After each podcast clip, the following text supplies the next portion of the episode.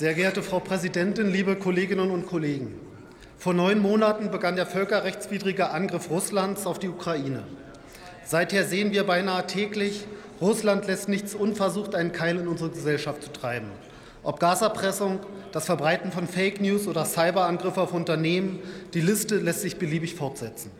Sicher ist aber, unsere Gesellschaft ist stark. Unsere Wirtschaft ist resilient. Wir setzen uns mit der geballten Kraft unseres Landes für unsere gemeinsamen Werte und unsere Freiheit ein. Dem Einzelplan 09 kommt hierbei eine Schlüsselrolle zu. Das sehen wir beispielhaft am Zukunftspaket zur Transformation der Raffineriestandorte Schwedt und Leuna. Damit sorgen wir dafür, dass Deutschland unabhängiger vom russischen Öl wird. Deshalb investieren wir in den nächsten zehn Jahren 375 Millionen Euro an Bundesmitteln in die Sicherung und die erfolgreiche Transformation der ostdeutschen Raffineriestandorte und Häfen. Darüber hinaus stellt der Bund 400 Millionen Euro zur Ertüchtigung der Pipeline Rostock-Schwedt zur Verfügung. Damit machen wir klar, wir lassen uns nicht erpressen. Wir machen uns unabhängig und wir investieren gleichzeitig in die Zukunft Ostdeutschlands. Wir sorgen dafür, dass Arbeitsplätze erhalten und neue geschaffen werden. Damit geben wir den Menschen Sicherheit, Sicherheit in herausfordernden Zeiten.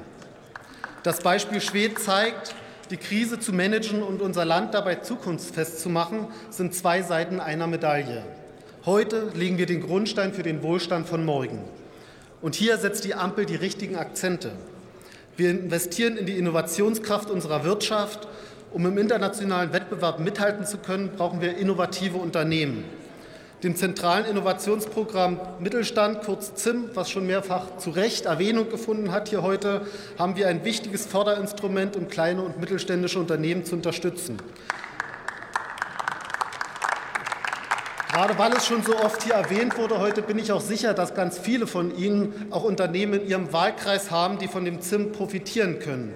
Bei mir zum Beispiel ist es die Schönborner Armaturen GmbH. Mit dem engagierten Geschäftsführer stehe ich regelmäßig im Austausch. Und genau solche Beispiele zeigen, dieses, äh, dieses Programm äh, ist erfolgreich und das gibt dem Programm Recht.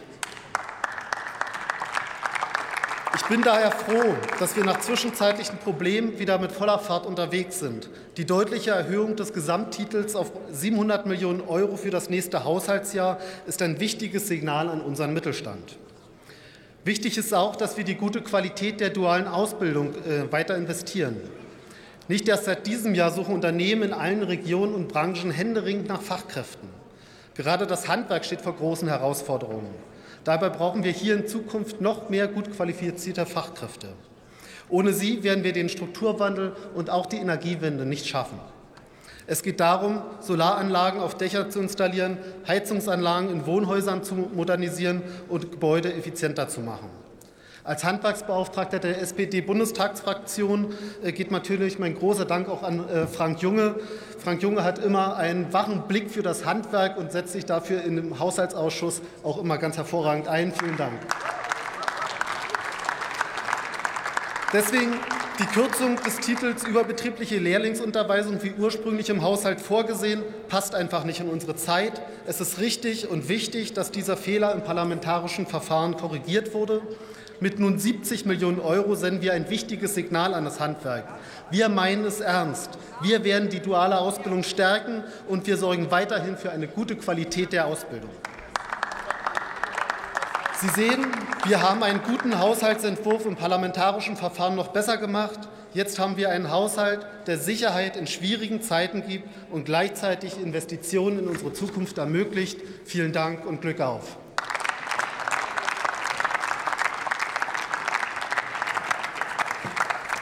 Ich schließe die Aussprache. Wir kommen zur Abstimmung über den